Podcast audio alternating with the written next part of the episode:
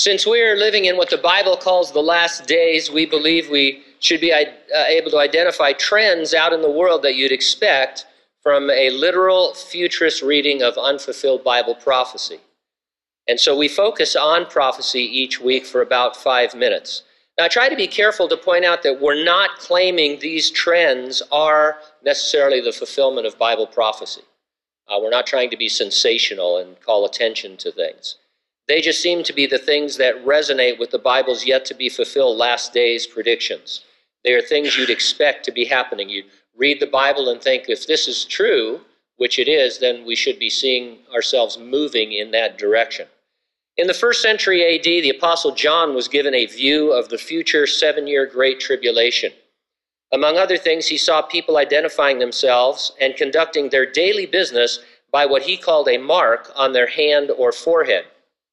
This is the infamous mark of the beast, so called because the Antichrist will be able to control folks who take his mark. Those who won't, they're going to be easy enough to find because they will be cut off from all services and supplies. Reading all of that, you have to expect that there would be at some point a trend towards using your hand or your forehead to buy and sell. And the Wall Street Journal just this week posted an article titled Cash, Plastic, or Hand Amazon envisions paying with a wave.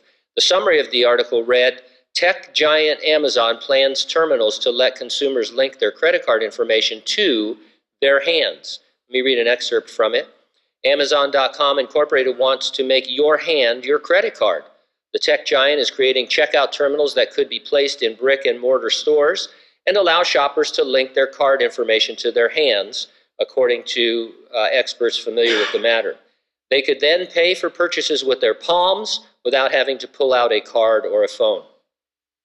Uh, reporting on the same story, DailyMail.com UK said the company is said to be weighing options on successfully implementing the method, including customers inserting their card into a terminal and then allowing their hands to be scanned. After that, customers would only need to place their hands over the checkout terminal to purchase items. Mm-hmm. Amazon recently filed a, that's what it'll sound like too. Amazon recently filed a patent for a non contact biometric ID system that incorporates a hand scanner that generates images of a user's palm. Sounds eerily like a system that could be the future mark. Whether it is or not, it's a trend you'd expect from reading the Bible. And these are interesting trends because even 10 years ago or 15 years ago, for sure, you could never have imagined this. But things are moving so rapidly, we can't even keep up with this. Uh, and, John, you understand, John saw this and predicted this when they were still paying people with salt in the first century and uh, doing those kinds of exchanges. There was no technology whatsoever.